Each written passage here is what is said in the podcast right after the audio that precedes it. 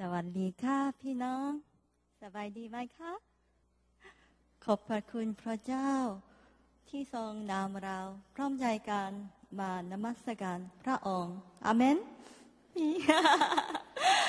you know I had to do that Good morning hello brothers and sisters I'm so happy to be here um, to worship with you it just gives us great joy uh, I myself have been a part of this church over 20 years.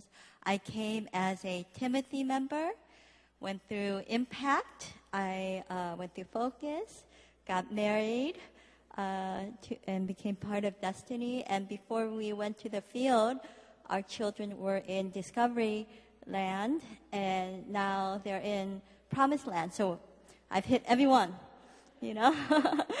so we're so grateful. And thank you so much um, for all the people who have welcomed us and helped us, given us things to get us established in our house. I'm just, this is a family to me, and I love every one of them. And it's been wonderful getting reconnected with you and getting acquainted with the new people here. If we haven't had a chance, please come up to us and introduce yourself. I am trying to get to know everyone as much as I can, but I'd love to get to know you and Pastor Dave as well. So please, please, if I haven't had a chance, please come and say hello. I'd love to get to know you um, and find out more about you. I want to start by showing you a picture of a seed, and may I have that picture up? And I'd like to ask you can you identify what type of seed this is? Call out if you think you know. Yeah? Very near and dear to, I think, a lot of people's heart. This is a picture of a rice seed. About half the world population depends on rice as a main staple. I don't think that's a big surprise to this uh, crowd.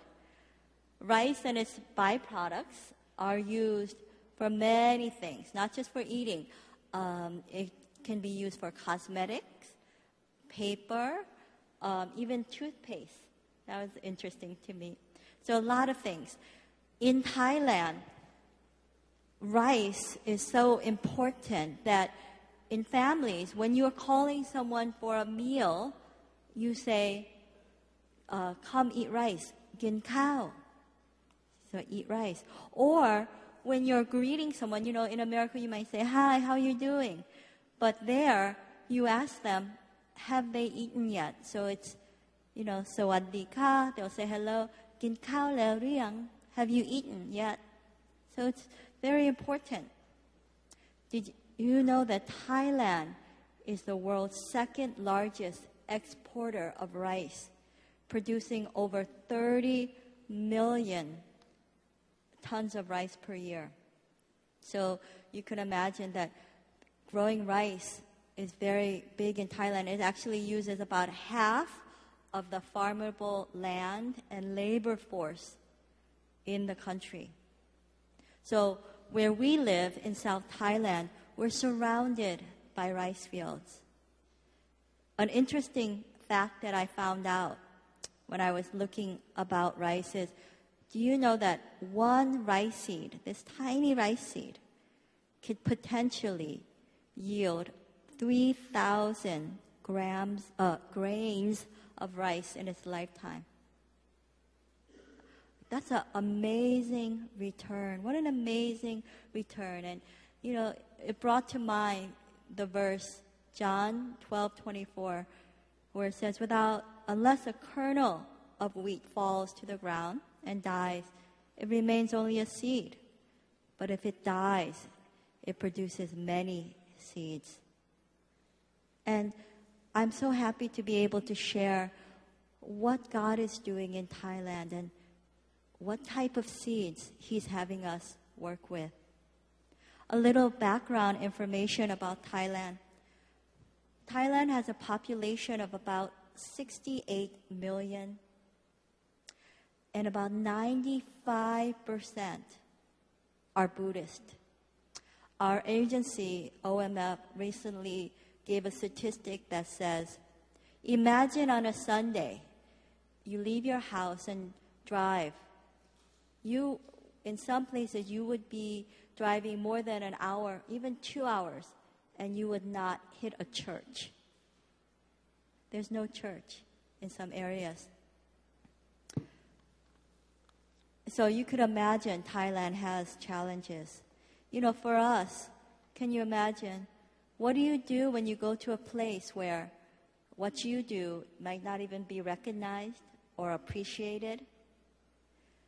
Where you're this tiny voice going against thousands of years of culture. Buddhism is embedded in a Thai's life. You know, to be a Thai is to be Buddhist. That's just their identity. And you think about the Christian statistic, it's even smaller. 0.5% of this 68 million are believers. So that amounts to about 300,000 Christians in all Thailand. So when we went four years ago, you could kind of imagine what we had to face. So do we dive right in? Not exactly. Just like a farmer or someone building a house, you want to understand the ground, you want to understand the area that you're working with before you can really do something productive. And that's what we did. Our first year, we lived about two hours north of Bangkok in a city of, called Lopburi, where we have a language school. And we went, spent a year learning language as well as the culture of Thailand. We did formal learning as well as informal through books and through just getting to know the neighborhood and the people around us, just being involved so that we could really identify with the people around us and they could identify with us. A funny story is that, um, you know, us being Asian, going to Thailand, there will be some kind of funny situations and predicaments that maybe our non Asian missionaries wouldn't go through. When we were in Lopburi, we were helping the Thai pastor uh, doing an English club. So we would go every week to this playground and we would share and speak English. One week, the Thai pastor had invited a retired lady missionary from Canada to come help too. And she neglected to um, tell them, tell her that we were coming. So as we're coming up, we see her speaking to some of the children and saying ABCs, and she comes up to us and she looks at us with a big smile and says, Hello. Are you here to learn English? Oh, so what do we do? So we just very politely said, No, we're here to teach it. so that was very funny. We did that. That happened a lot of times. So we would build relationships with people around us. And that's what we did for the remaining three years we were in Thailand. When we moved to South Thailand, it was a very different place, but one of the things we did is we worked hard to establish relationships. There's a Thai saying that goes something like this it says, Pork goes, chicken comes. Mu bai, gai ma. Basically, it's a funny saying, but it basically means when a neighbor shares a dish of food to you, you don't return that plate empty, but you give something back, maybe that you have made. And that's what we were constantly doing with the people in our neighborhood. And these were some of the people that we shared with. If I could get the next picture. On the lower left corner, you see two women, and I'm in the middle. The woman on my right, her name is Mrs. Ya, uh, Mrs. Lai. Mrs. Lai and her husband lived right next to us, and they welcomed us just like children. we were constantly sharing food, constantly spending time together. She even gave us so many baby items that she used with her granddaughter when Corbin, our, our youngest, was born. The woman on my left, Mrs. Ya, is our housekeeper and our neighbor, but she's so much more than that. She would always also share food with us. And she was always happy to answer any questions we have about language or culture.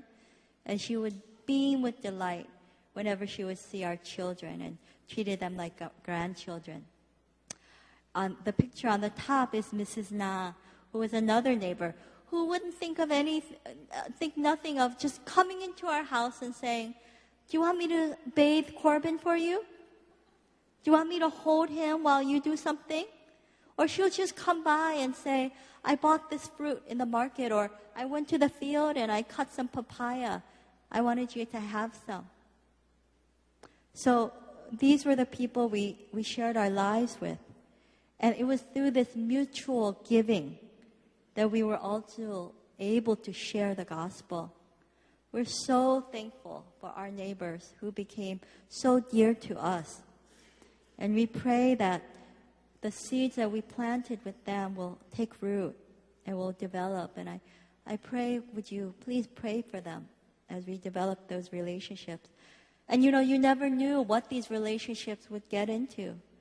You know, it was just when I was sitting in front of my house one day, a young neighborhood girl named Few came in to um, ask me, Will you teach me English? So I quickly set up a time two days later, and she brought some friends of hers, and we started our Thursday English club. So we would teach English, we would play games and sing songs, and we always ended with a Bible story. There were times where the group would be up to 12 to 15. It was a wonderful time. And within a month of this English club, another English club was established. You see, word got out that we were teaching English. So these college girls, technical college girls, came up to my door and asked me to teach them English. So then our Sunday English group started, where they would come to my house and we would have conversations. They would practice speaking English.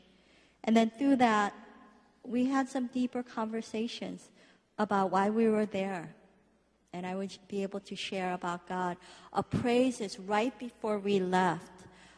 One of the girls, Fawn, her name is Fawn, which means rain in Thai. She's the lady in the pink right behind my shoulder on the right, she said that she started going to a church in the next province. And she also invited her friends, and they, they visited too. So just through our conversations that I was able to, to just be with them. And then through that, another thing happened that Pastor Dave and I had an opportunity to do a two day seminar for a um, adult learning school. So it was around, I forgot, over a hundred people that came, and it was just us teaching English for two days because the community started hearing about us. And we just said, you know, we're offering this free because we're missionaries, not, you know, with any other agenda, but just to help. And then this is what happened and even our short-term mission, we were able to go through, uh, the short-term that came here was able to go to the school that Caleb and Caden went to. So it's just a wonderful thing that God did. And as a result of that, um, I feel that the gospel was shared. We also helped with the few believers that were in town. There is a church called in the town of Bakwanang that we lived in that we, we partnered with. This was a wonderful opportunity because this was a church established by a coworker about seven years ago. And what's very unique, not to Thailand, but compared to here, is it's led completely by lay leaders. There's no pastor there. But we were able to just serve in that church through Sunday school, through just being there, through helping to lead worship, and, and just support this small crowd a small crowd of believers. And you would think that um, this would be a big challenge, but it was just a blessing because it's a small group, but they love the Lord. And you never know what would happen because all of these people, they came to know the Lord because of a family member. That's basically how Thais come to know the Lord. So there was an interesting story. There was a young man named Jiu. Jiu is actually is a very large man, but his name is Tiny. Um, he started coming to the church several years ago. Now he um, had a, we're not quite sure exactly what happened, but a, a, a mental breakdown at one point. And so he's a little bit socially awkward, but you know, he was welcomed into our church and his parents who were not believers, were Buddhists, just let him come. A few years later, his aunt named Nit started coming to church because she had to come back into the town to take care of her mother, which was Jiu's grandmother. Now, Nit was a unique lady. She was highly educated. She had a wonderful life, married to a doctor. She had just everything you could imagine until she had a son who was diagnosed with autism, and then her husband left her for another woman. So here she was, invited by Jiu to come to church and said, We can pray for your son. Now, we did pray and he wasn't healed, but God had something else in mind. Not just the physical, but the spiritual. Nit started to come to church. She started reading the Bible, and she quickly came to know the Lord. And she was baptized. We, we live near the Gulf of Thailand, so we do baptism by the beach. And that she was so excited about this, she started going home and sharing with her mother, Mrs. Rin, about the gospel, and brought her, her elderly mother, to church. And sometimes we would see her listening to the message and really nodding and receiving. And not long after, she came to know the Lord and she wanted to be baptized. Now, we weren't there, but they weren't able to go to the beach. So what they did is they went into the bathroom of the church and baptized her. Now, what's so wonderful about this was that all of this was led not by a pastor, not by missionaries, but by the Thais. They were the ones who did it. And that was another part of serving in the church, partnering with them so that we could evangelize. They could evangelize and reach to the people around them.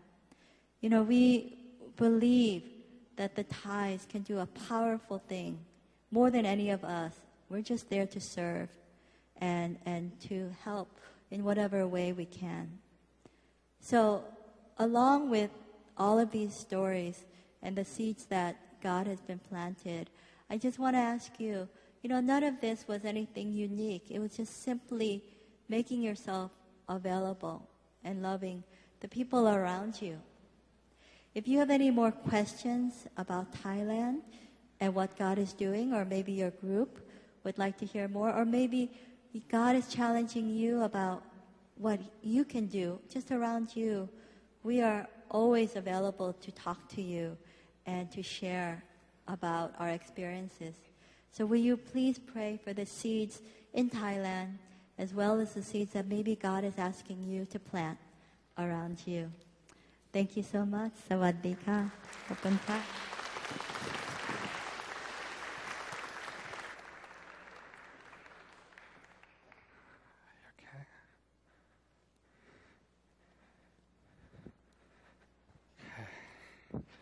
I just wanted to say first off that I love my wife and very thankful for her. I don't think I say it enough, and uh, I think it's appropriate to honor wives who are in ministry as well. And uh, I'm just glad that I don't have to be the only one talking this afternoon. Uh, and I'm sure uh, most of us appreciate the fact that for a change, we don't have to share, teach, or preach in Thai. So, so it's, a, it's a nice change. Um, as Lila said, we're just uh, just want to formally thank you for your prayer and support over the years and um, just, uh, you know, walking along this journey with us. And it, it means a lot and a warm welcome. And, uh, you know, as she shared all these stories, I think of the idea of a journey. And, and I do believe that all of us are on a journey, whether we uh, know it or not, whether we think our journey is significant or not. And especially as believers, we have a story uh, to tell, right? And the Bible is full of stories, and uh, it's a wonderful tool in the field when we're trying to share about Jesus. And um, you know, ultimately, all these stories point to what? It points to God's transforming power at work in our lives and in others. And uh, I have the privilege to share about the story of Apostle Paul this morning. And uh, time doesn't permit me to talk about his whole life and ministry, but uh, I just want to focus on the beginning part of his story and uh, how he encountered the Lord. And you might think, oh, well, but he's a missionary and I should be talking about missions and, you know, we're missionaries. But, you know, it got me to thinking, what is truly, um, is missions truly the end goal of our life? Or is the transforming power of God that leads us to worship and the glory of God, is that the end point? And so I think it's appropriate for us to talk about the beginning of Paul's life and how God has transformed that now. When we talk about transform, we're talking about a change, right? A change that goes on uh, in our lives for the glory of God's name. And so that's what it's about this morning. Um, we're going to look at Acts 9, Paul's conversion, and I believe it might be put up on the screen, but uh, you probably have Bibles as well. And um, if you like, I would just wanted to tell it to you as a story too. So if you just want to listen to it, uh, that's fine as well. Um, so before, before getting to chapter 9, though, what's been happening is uh, Paul, formerly known as Saul, is the bad guy, right? He's the villain of the church. He's been going around uh, persecuting the church, uh, going from house to house, and he wasn't trick or treating, right? He was dragging off men and women, right, to uh, basically put them in jail, and ultimately some of them even died for the name of the Lord. And um, this is the kind of person he was. And he was there giving approval to uh, Stephen's stoning as well. And so this is what's happening. And he's still going strong. He's still going strong in Acts chapter 9. And it says that he is still giving out murderous threats uh, against the disciples. Right? And he even went as far as asking for letters from the high priest uh, to the synagogues in Damascus. Why? Because he wanted to seek out every person who followed the way. The way meaning those who followed Jesus Christ. And it didn't matter if it was a man or a woman. And he was going to drag them back and throw them in prison in Jerusalem. See, he wasn't, he wasn't satisfied with just Jerusalem. He wanted to go beyond. If you understand where Damascus is, it's at least another 150 miles north northeast of Jerusalem. So he was, in essence, trying to go to the ends of the earth to persecute Christians, almost the opposite of what we talk about the Great Commission. Right? So this is this is the kind of guy that um, we're talking about. And on his journey to Damascus, what happens? It says that a light from heaven flashed around him, and he fell to the ground. And he heard a voice, and the voice said, Saul, Saul, why are you persecuting me? And I don't know what Saul is thinking, but I would be utterly confused. And the first thing he says is, Who are you, Lord? Interesting, right? That he asks the Lord, Who are you, Lord? And the voice says, I am Jesus, whom you are persecuting. And what's interesting after that is Jesus says, Now get up and go into the city, and you will be told what must be done. He doesn't even give him any instructions except to just go to the city. Like a very mysterious, like, just go and you'll be told what to do, right? And what happens next? We all know that uh, the man traveling was Paul, or speechless, because they heard the sound, but they didn't see anyone.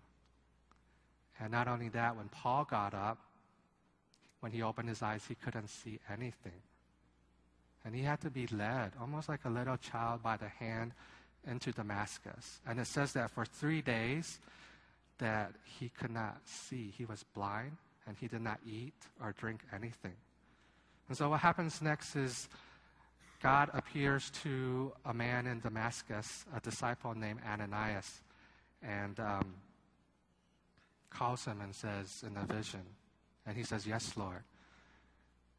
And Jesus says, I have appeared in a vision to Paul that you will go and lay your hand on him and pray for him, and he will receive his sight, right? This man is at the house of Judas on Straight Street, and he is praying. He is praying. So, what do you think Ananias' response is? Oh, okay, okay. No, he knows the he knows the uh, reports. He knows who Saul is. So he kind of hesitates. He says, Lord, but you, you, know who this guy is, right? He's been harming all your saints in Jerusalem. He even got the authority of the chief priest to go and arrest people in Damascus. Well, what does Jesus say? He simply says, Go. He says, Go, for this man is my chosen instrument to carry my name before the Gentiles and their kings and before the people of Israel. That's pretty powerful. All he says is go, and he tells him who this person is. And the next thing really amazes me because it says, I will show him how much he must suffer for my name. And so Ananias is obedient. He went into the home, entered it. He put his hand on uh, Apostle or, or, Saul at the time and said, Brother Saul, the Lord um, whom you have, uh, whom has appeared to you on your journey to Damascus uh, has called me to come to pray for you and to restore your sight and for you to be filled with what? The Holy Spirit. And immediately scales fell out of Saul's eyes. I don't know if it's like snake scales or eye boogers, I'm not sure. So something fell out and he could see. And he got up, he ate, and he regained his strength. Um, I know a lot of us have heard the story, a lot of us have read the story, but it's just really still very powerful to me because I think what it exemplifies is the transforming power uh, of God that changes us for His glory. And, um, you know, the first thing that, that comes to mind is that uh, there's different ways that this transforming power of God has worked in Paul's life. The one way is through his former life, and the second is through his encounter with God, and the third is through his calling. So when I think about his former life, I think, Lord, why would you call someone like that, the greatest enemy of the church, to become one of the great missionaries of the church?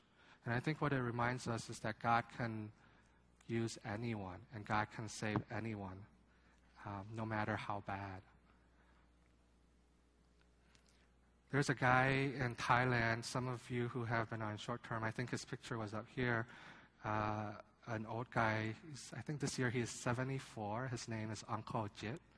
So, uh, you know, wonderful story. He's a believer and baptized, but uh, when he used to tell me his testimony, he would say that he would never believe that God could save someone like him.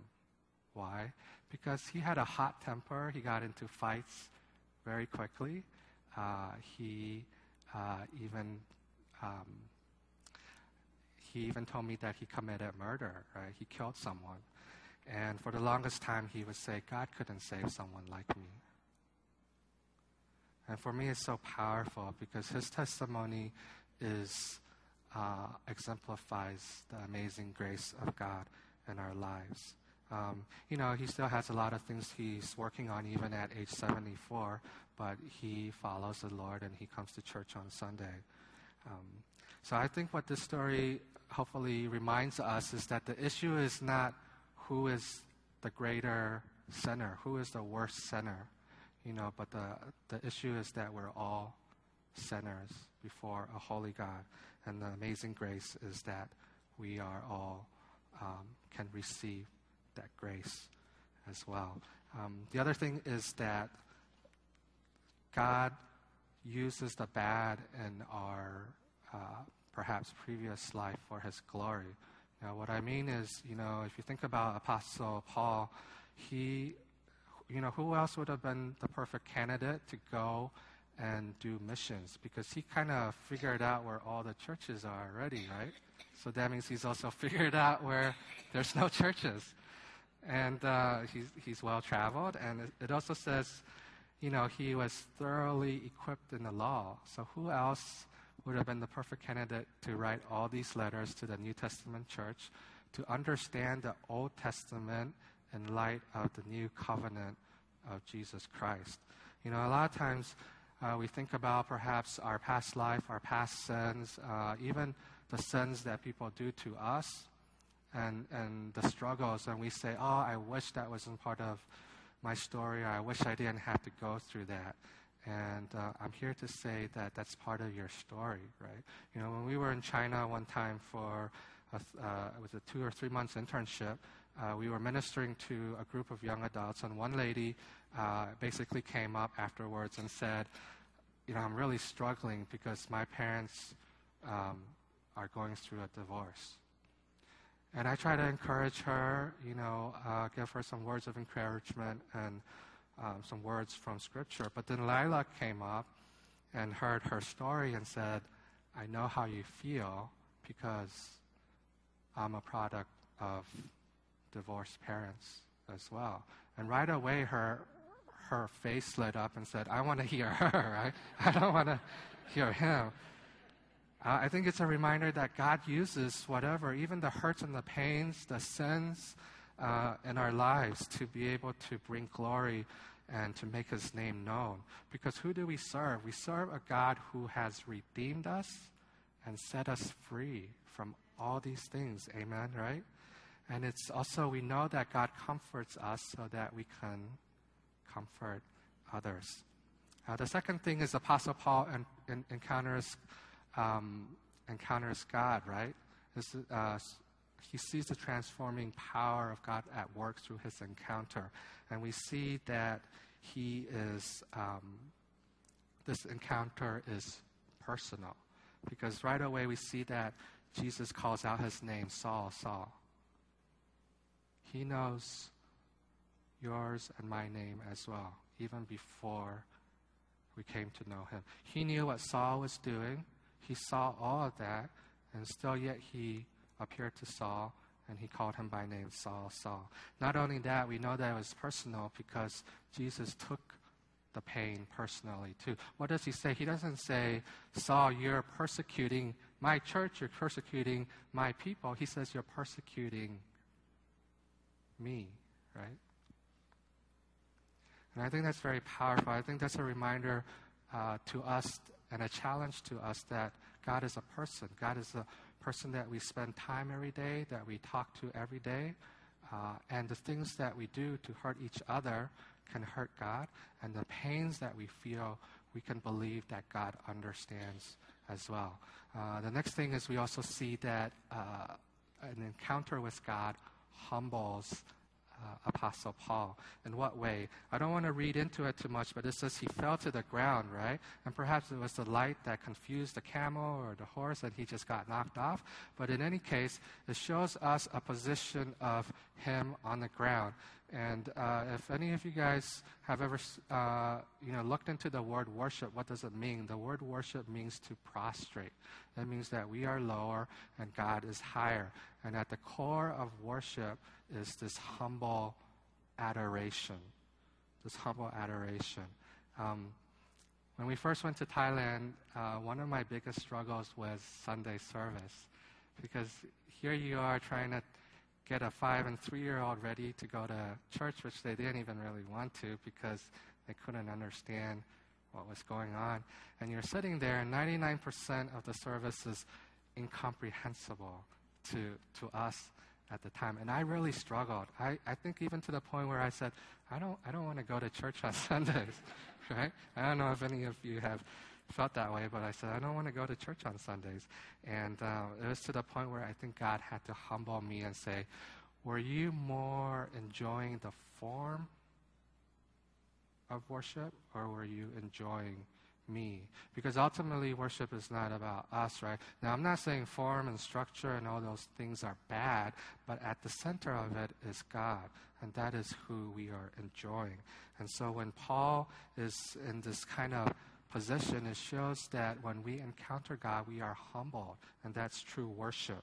Um, and so the challenge, I think, for you and I is do we come to worship God and encounter Him with humility, or do we come with pride, kind of full of ourselves? Because ultimately, at the end of the day, uh, on Sundays, God does not need uh, our name. God does not need our service or our talents or our money. What God really desires is simply our heart, right? Amen, right? So this is the attitude that we need to have when we encounter God. Uh, the next thing we see is that Jesus required faith and obedience because really the only thing that he said is go into the city and you will be told what you must do.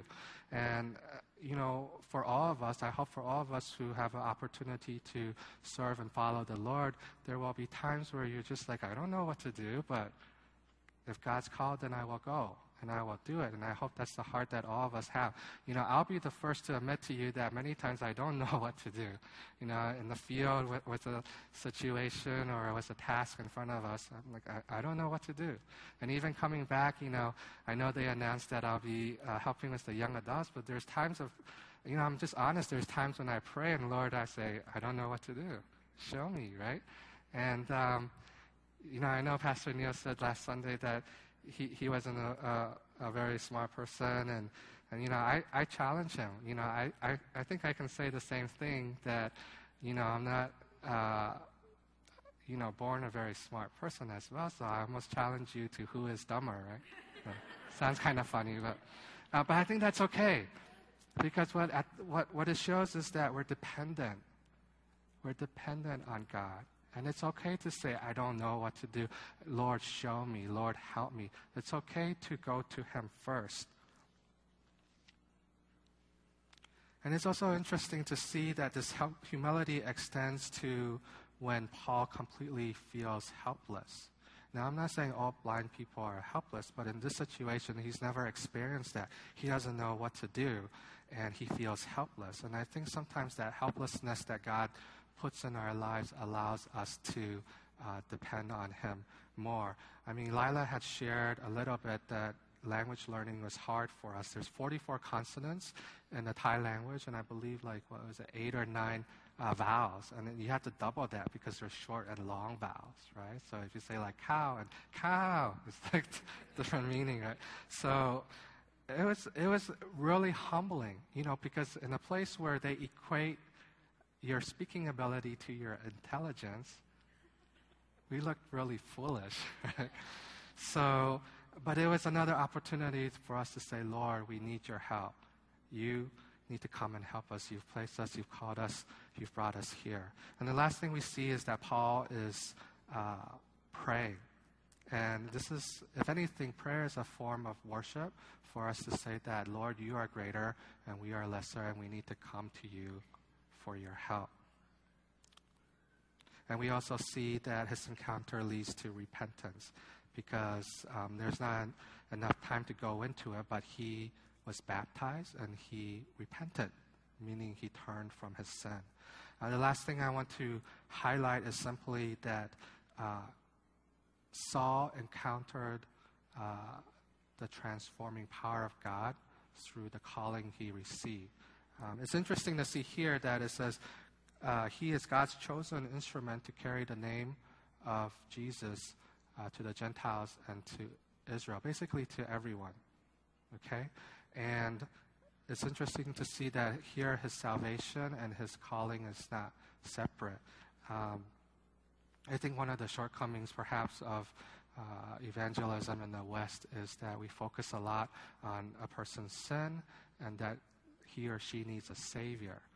And we forget that uh, we need to live under the lordship of Jesus Christ. I, I, I, feel that NCFC actually does a great job with, with discipleship, uh, helping us to see that we need to walk with the Lord and, and live for the Lord.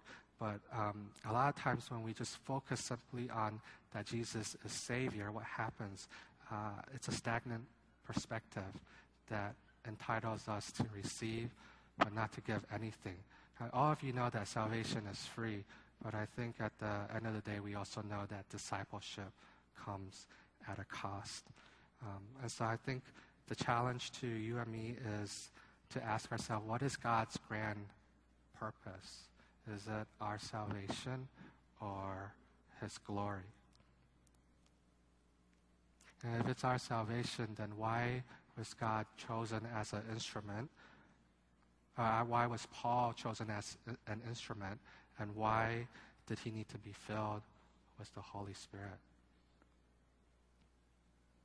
So I think in the same way, we are all God's chosen instrument. We've been called to proclaim uh, the good news of Jesus Christ. Uh, I think sometimes um, the mentality is the missionary is the one who goes overseas. But my belief is all of us are missionaries. You know, missionary is not governed by where you are, but by who you are. And uh, we're simply serving in a cross cultural context overseas. But I believe all of you have a purpose and you are a missionary right here in Maryland, Virginia, and DC area. And the last thing we see is that our calling involves uh, suffering. It's interesting that in verse 16 it says, I will show him how much he must suffer. I think most of us try to avoid suffering, right? And I'm not saying, I think we need to have a proper view of suffering. We don't intentionally seek out suffering. I think Lila and I don't intentionally look for suffering in the field, but we recognize that that is a reality and that can and will happen. Uh, there is a place in the deep, deep south of Thailand called Yala. For those who have might have heard of it in the news, you know that there are several bombings that can go off there. Uh, this is not the same one as the one some of you might have heard of in Bangkok, but this has been going on for years. And we have partnering churches down there that we try to visit, encourage, and pray with and meet with uh, from time to time. And this particular uh, trip that we were going to, they said there was uh, a bomb, several bombs that went off the day before, and 17 fatalities. And so this was what we were driving into. And when we arrived, we also heard that there were bombs going on in the city near where we were.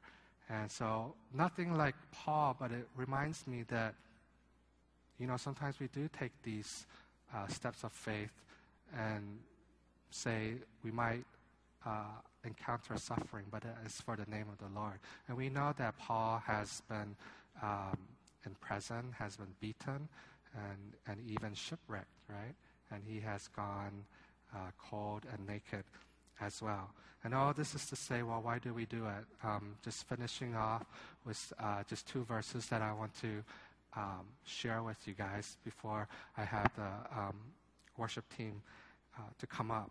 Is that why do we do all of this? It is simply, um, as 1 Corinthians 9:23 says, "I do all this for the sake of the gospel, that I may share in its blessings." And one last passage to read to you guys. Uh, very powerful passage, I believe, and really uh, captures uh, the heart and the life of Apostle Paul. It's from Philippians chapter 3, verse 7 uh, to verse 11. And let me read that to you. It says, But whatever was to my profit, I now consider loss for the sake of Christ. What is more, I consider everything a loss compared to the surpassing greatness of knowing Christ Jesus my Lord, for whose sake I have lost all things.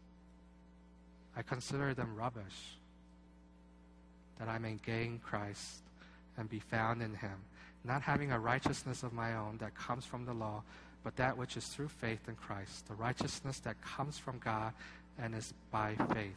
I want to know Christ and the power of his resurrection and the fellowship of sharing in his sufferings, becoming like him in his death, and so somehow to attain to the resurrection from the dead.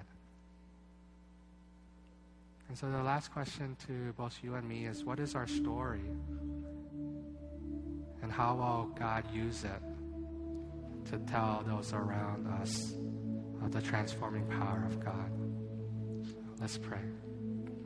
Father, we thank you so much that you are the author of each and every one of our stories. We thank you for your amazing grace and mercy that overflows to each and every one of us.